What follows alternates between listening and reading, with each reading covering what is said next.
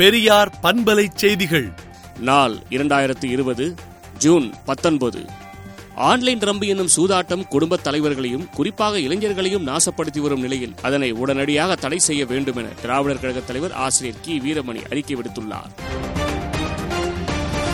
உலகளவில் கொரோனா வைரஸால் பாதிக்கப்பட்டவர்களின் எண்ணிக்கை எண்பத்தைந்து லட்சத்து எழுபதாயிரத்து முன்னூற்று எண்பத்து நான்காகவும் இறந்தவர்களின் எண்ணிக்கை நான்கு லட்சத்து ஐம்பத்தையாயிரத்து ஐநூற்று எழுபத்தைந்தாகவும் இந்தியாவில் பாதிக்கப்பட்டவர்களின் எண்ணிக்கை மூன்று லட்சத்து எண்பதாயிரத்து ஐநூற்று முப்பத்தி இரண்டாகவும் இறந்தவர்களின் எண்ணிக்கை பனிரெண்டாயிரத்து ஐநூற்று எழுபத்து மூன்றாகவும் தமிழ்நாடை பொறுத்தவரையில் பாதிக்கப்பட்டவர்களின் எண்ணிக்கை ஐம்பத்தி இரண்டாயிரத்து முன்னூற்று முப்பத்து நான்காகவும் இறந்தவர்களின் எண்ணிக்கை அறுநூற்று இருபத்தைந்தாகவும் உயர்ந்துள்ளது.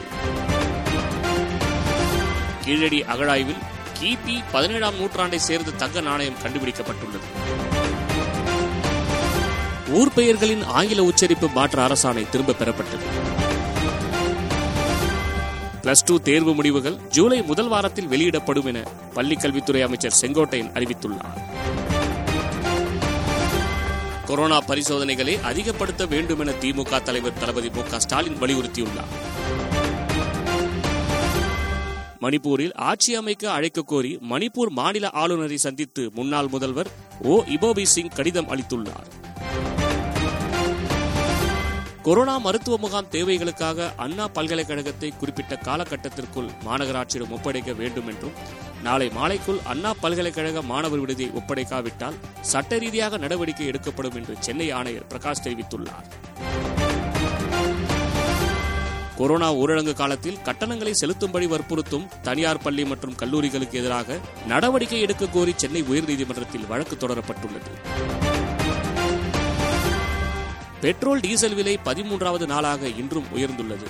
பெட்ரோல் விலை லிட்டருக்கு ஐம்பத்தாறு பைசாவும் டீசல் விலை அறுபத்தி மூன்று பைசாவும் உயர்த்தப்பட்டுள்ளது. நாங்கள் இந்திய வீரர்கள் யாரையும் லடாக் சண்டையின் போது கைது செய்யவில்லை என்று சீனாவின் வெளியுறவுத்துறை அமைச்சக செய்தி தொடர்பாளர் கருத்து தெரிவித்துள்ளார். லடாக்கில் பலியான வீரர்களின் உடல்கள் அடையாளமே தெரியாத அளவிற்கு மிக மோசமாக சிதைக்கப்பட்டிருப்பதாக ராணுவ வட்டாரங்கள் தெரிவிக்கிறது. மேலும் விரிவான செய்திகளுக்கு விடுதலை நாளேட்டை விடுதலை டாட் இன் இணையதளத்தில் படியுங்கள்.